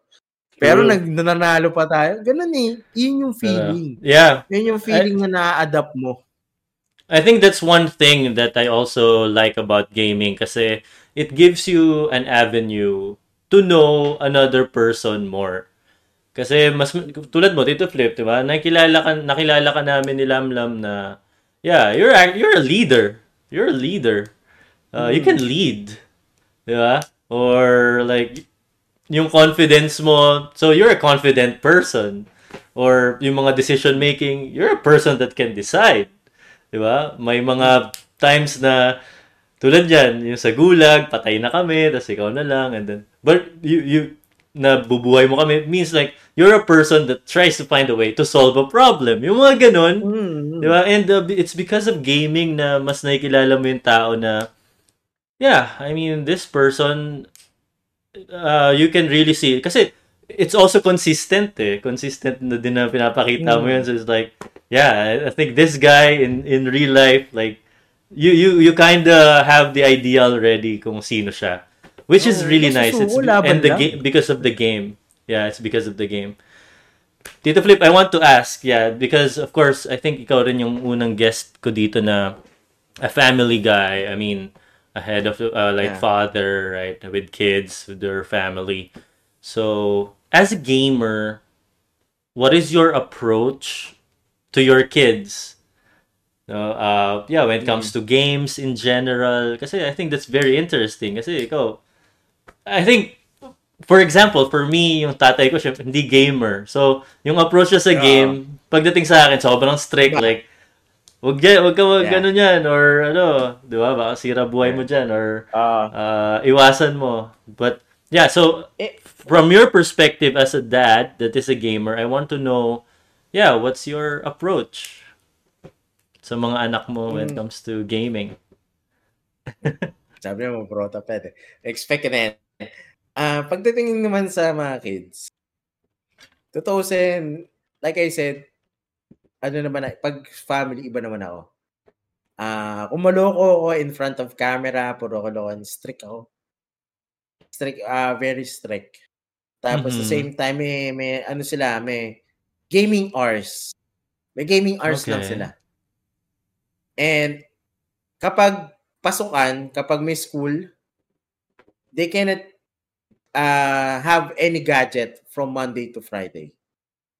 Mm-hmm. Wala maglalaro. They can only have screen time TV. Wala sila. Okay. Friday weekend lang. Friday weekend lang after class yan pwede na. But see to it, kain muna tayo ng ah, lunch bago kayo mag-screen time. Tapos kung meron kayo maraming assignment, gagawin muna natin yan Saturday morning bago kayo magkaroon ng screen time. And in terms of games, I must know what games are they playing. Mm-hmm. And I said to them, uh, we cannot buy anything. Like, yung mga, di ba Roblox may mga skins. Wala magbabuy, wala magaganyan. So, if you will ask not nothing, better play free to play. I mean, uh, be a free to play player. Tapos sabi niyo, tatay, but you buy games? I, I just buy games. But I'm not buying for like different too much. Sabi ko, you, you, you Mm. see lo, my Lost Ark. At that time, nakita niya naglo-Lost Ark ko. Si Lost Ark, did I buy something? Sabi niya, wala. O, di ba, nag, ano lang ako, nagtitrade lang ako, tas gold. Ganyan. Mhm. I'm a free-to-play player, sabi ng ganun. I just buy once lang, isang beses lang ako nag-RMT doon. Namin ko, that's the first start. Pero yung RMT ko doon, hindi na nasundan yun.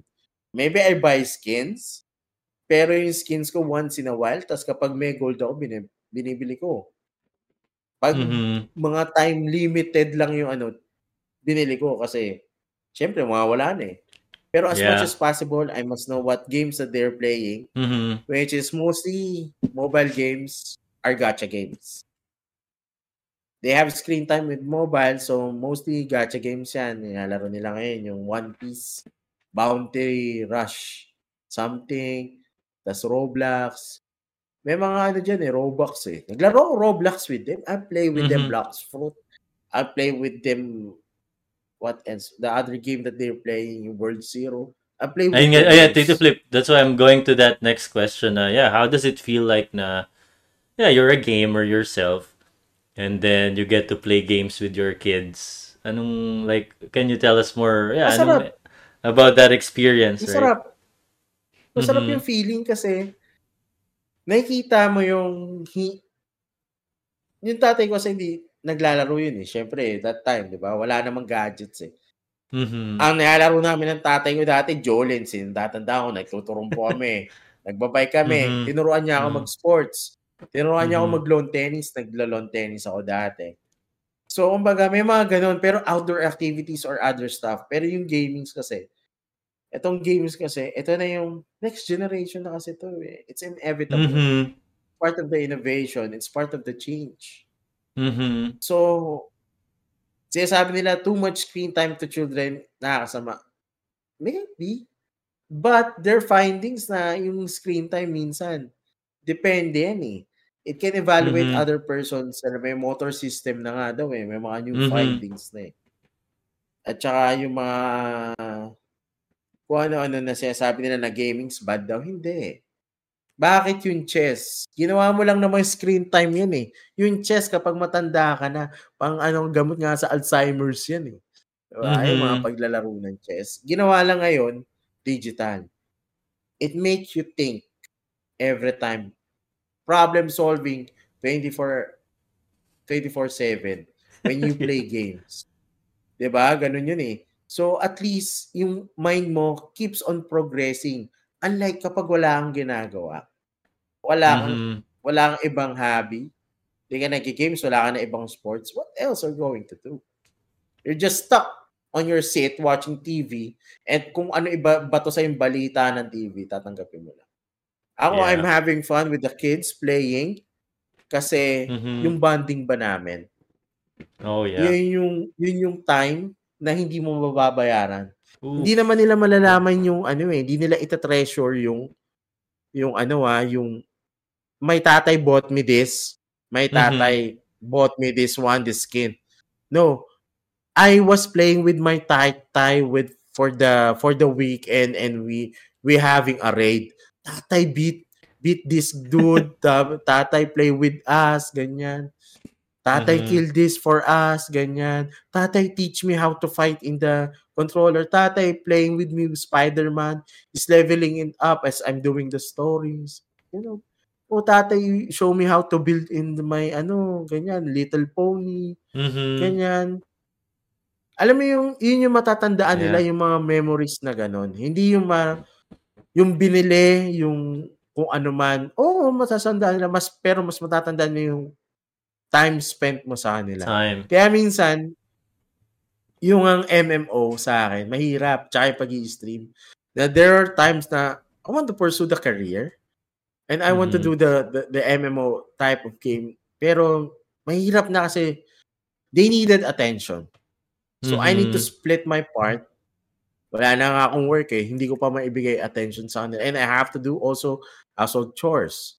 So, Mhm. kung walang kikilos dito, wala silang kakainin. Kung walang maglalaba, wala nang mangyayari. Kung walang magwawalis, lagi madumi, di ba? Walang maghugas ng pinggan and everything.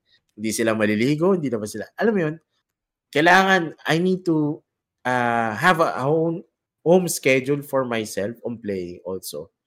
And taking care of them and spending time.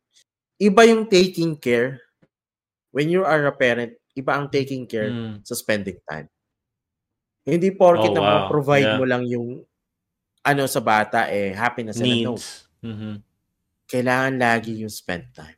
Yung storytelling sa gabi, nagjo-jokes jokes kami kung ano na yung ginagawa namin and and we talk about the games that they played. Talk we Mhm. talk about the videos kasi mahilig sila manood ngayon shorts, YouTube shorts. Mhm. Mhm. Hindi sila, YouTube sila, nanonood sila minsan, pero mostly engaging sa bata ngayon yung you- shorts. Tik, yung TikTok, hindi, hindi sila ma-TikTok eh. Shorts, YouTube shorts sila. Mhm. Ang platform namin dito is YouTube. So everything I discuss with them. Lalo na dun sa first first kid ko kasi magna 9 years old na siya. Oh, Nag- yeah. nagiging aware na siya sa society.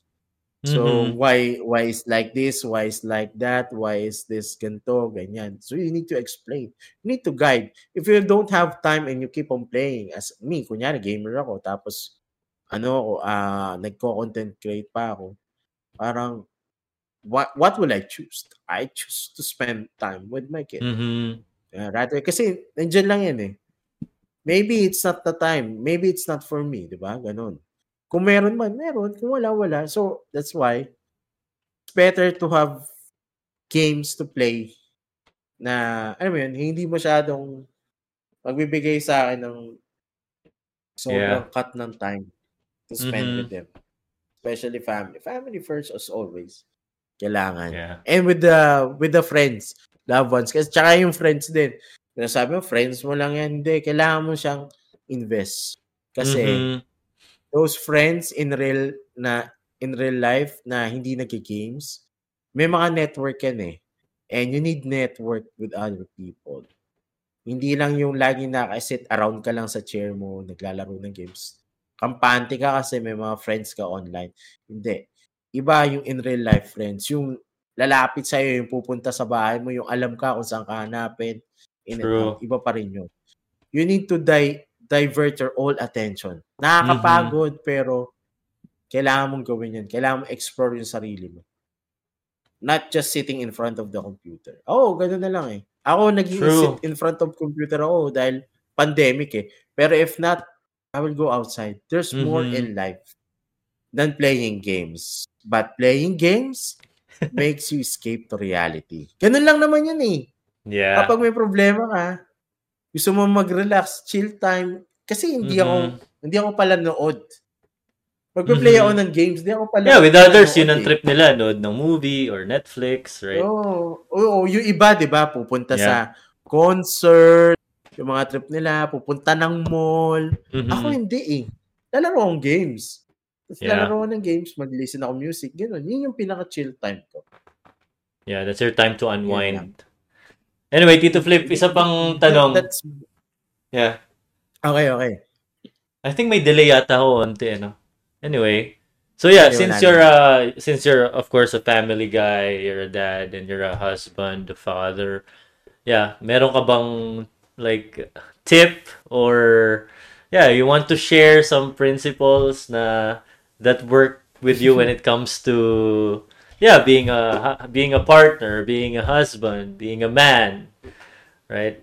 In the Mhm. family with your with your wife, with your I mean, you don't have to say details, but yeah, I just want to hear like some principles from you na, you know, na you think are important and kasi ako as a as a man, uh syempre, I have also have a partner and I think uh yeah, this is also an opportunity na to learn something from you or to hear your perspective, di ba? Ah, ah, ah, like I always said, yun nga, parang family first. Parang, Mhm. you know your boundaries or like time, time spent. Some, most of the time talaga, pag, lalo na tayo gamer, ta- ako, sobra, pag, pagiging addict ko sa paglalaro. Like I said before, yung buhay ko nga, parang, most of my life, I spent gaming. Lalo Mhm. na nag-start ako na 18. Ah, and ever since, kailangan kasi, yung gaming kasi, there, there is an addictive part of it na Mhm. nakaka-addict talaga, na hindi mo maalis. Nasa system mo yun eh. Nananalaytay yun sa dugo mo, kasama yun sa mga hobbies mo eh. Oh, that time, hindi naniniwala ako g- ganun. Kasi that time before when I was into dancing, nananalaytay yung dugo ng dancing sa akin. Mhm. Nung nasa biking ako, nananalaytay yung dugo sa akin ng biking. At the same time, the gaming. Nas, nandyan yan eh. Nagpo-flow yan sa'yo na maabot yan sa puso mo, tinitibok yan. But, at the same time, where is your kids? Your wife? 'Di ba? Nasa back of my mind mo lang siya. Parang ang layo, Mhm. 'di ba? Lagi mo lang may isip lang, ay, okay na pala, mag, may gagawin pala ako. Parang, alam mo yun, parang na-forget mo lang yung responsibility mo. Ah, for me, ano lang eh, you need to have your own schedule Mhm. with your with your family. Kasi ako ah nandito ako sa part na yun nga, 'di ba, nag-dancing ako tapos nawalan ako ng work and everything. I gave my life to my son. Ito totoo 'to na sabi ko, I I, I has a meron akong ano, eh, may work ako for Blizzard before in the Europe, in Hansburg. I turn it down. Ah, kasi 3 3 months pa lang yata yung anak ko, 2 months. Mhm. Ah, si Terence. Kasi, yun nga, lilipad ako pupunta akong Europe for it. It was, I was playing before that Heroes of the Storm, if you can remember, yung MOBA game ng Blizzard. I was supposed to have a job there. I was job interview in Skype na before. And they want me to be there.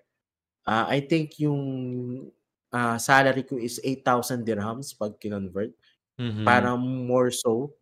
So sabi ko, malaki yun kasi malaki yun. Kasi sabi ko, yun nga lang, pupunta ako doon and I have a kid. And I'm into gaming. It's going to be a big opportunity. Sabi ko, nasa Mhm. esports in that time, at the same time, hawak ng Blizzard, kung hindi man maging success, sabi ko, yung esports or anumang guaranteed yung MOBA na yun, I can be on the Blizzard company. Mhm. But the thing is, I have a kid. which is more more important? Having spent time to him or having a great job na makapag-provide? I go back to where I started. I was just uh ano lang, uh, isang anak lang. And my dad is on OFW and my mom is an housewife.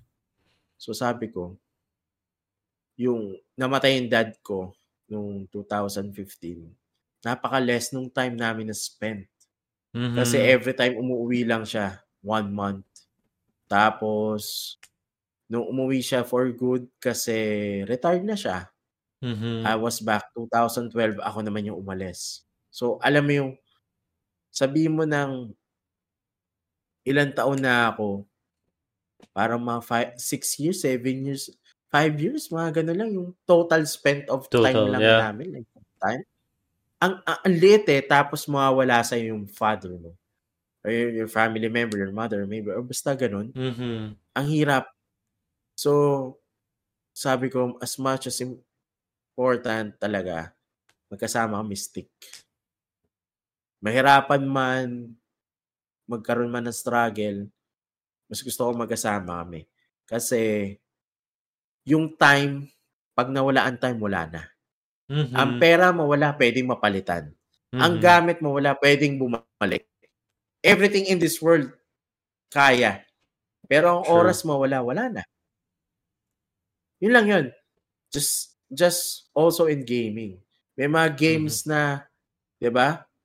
Ay, hindi natin nalaro yan. Okay lang. Meron pa naman. Tomorrow naman, Mhm. di ba? Kaya nga, kung hindi mo magawa yung task mo sa game ngayon, okay lang yan. Meron bukas pa yan, man. Spend time with the loved ones. Spend time with the people. Kasi, yun ang mas need. Kapag nawala yung mga ganyan tao sa'yo, even your friends, your best friend, wala na. True. Wala na. Memories Yeah, na lang you maaalala can't, you mo. can't, di mo, di, yeah, even though we're saying now gamers will respond, but the truth of the matter Oh. is, yeah, uh, once uh, Sa games, gone, may respond, sa may game may respond. May restart. may restart button ang games. True. Ang life, Mhm. ang in real life, walang restart button.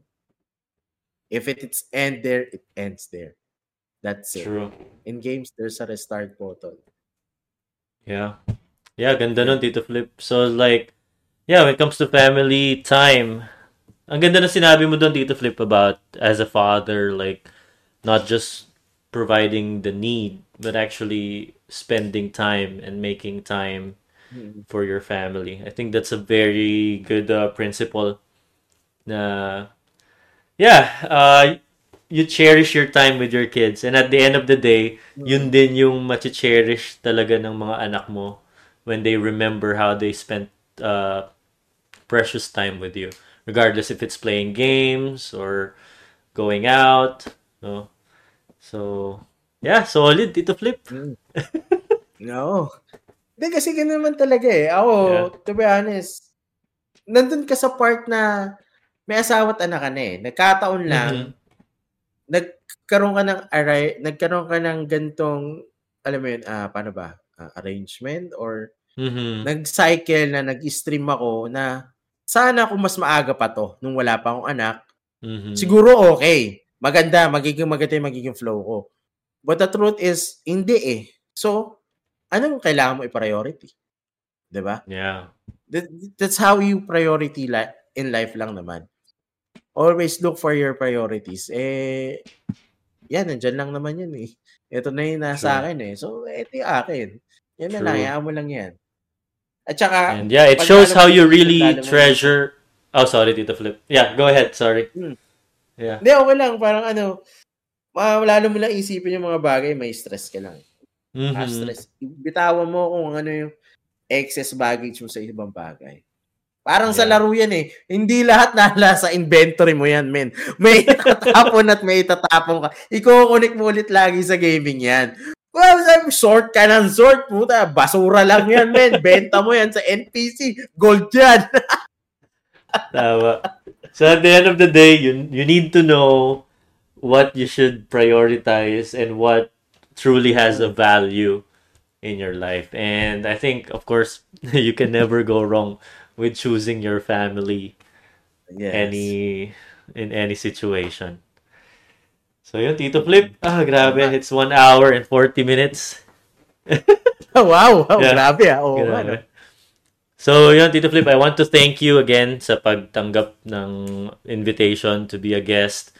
And yeah, uh, it's really a good time listening to your EXPs, uh, stories. Yes, thank you. And I really hope all the best in your life, Tito Flip, uh, with your family, uh, sa pagstay mo sa Abu Dhabi. No? And hopefully someday we get to meet each other in the crossroads of Oo, life. tama.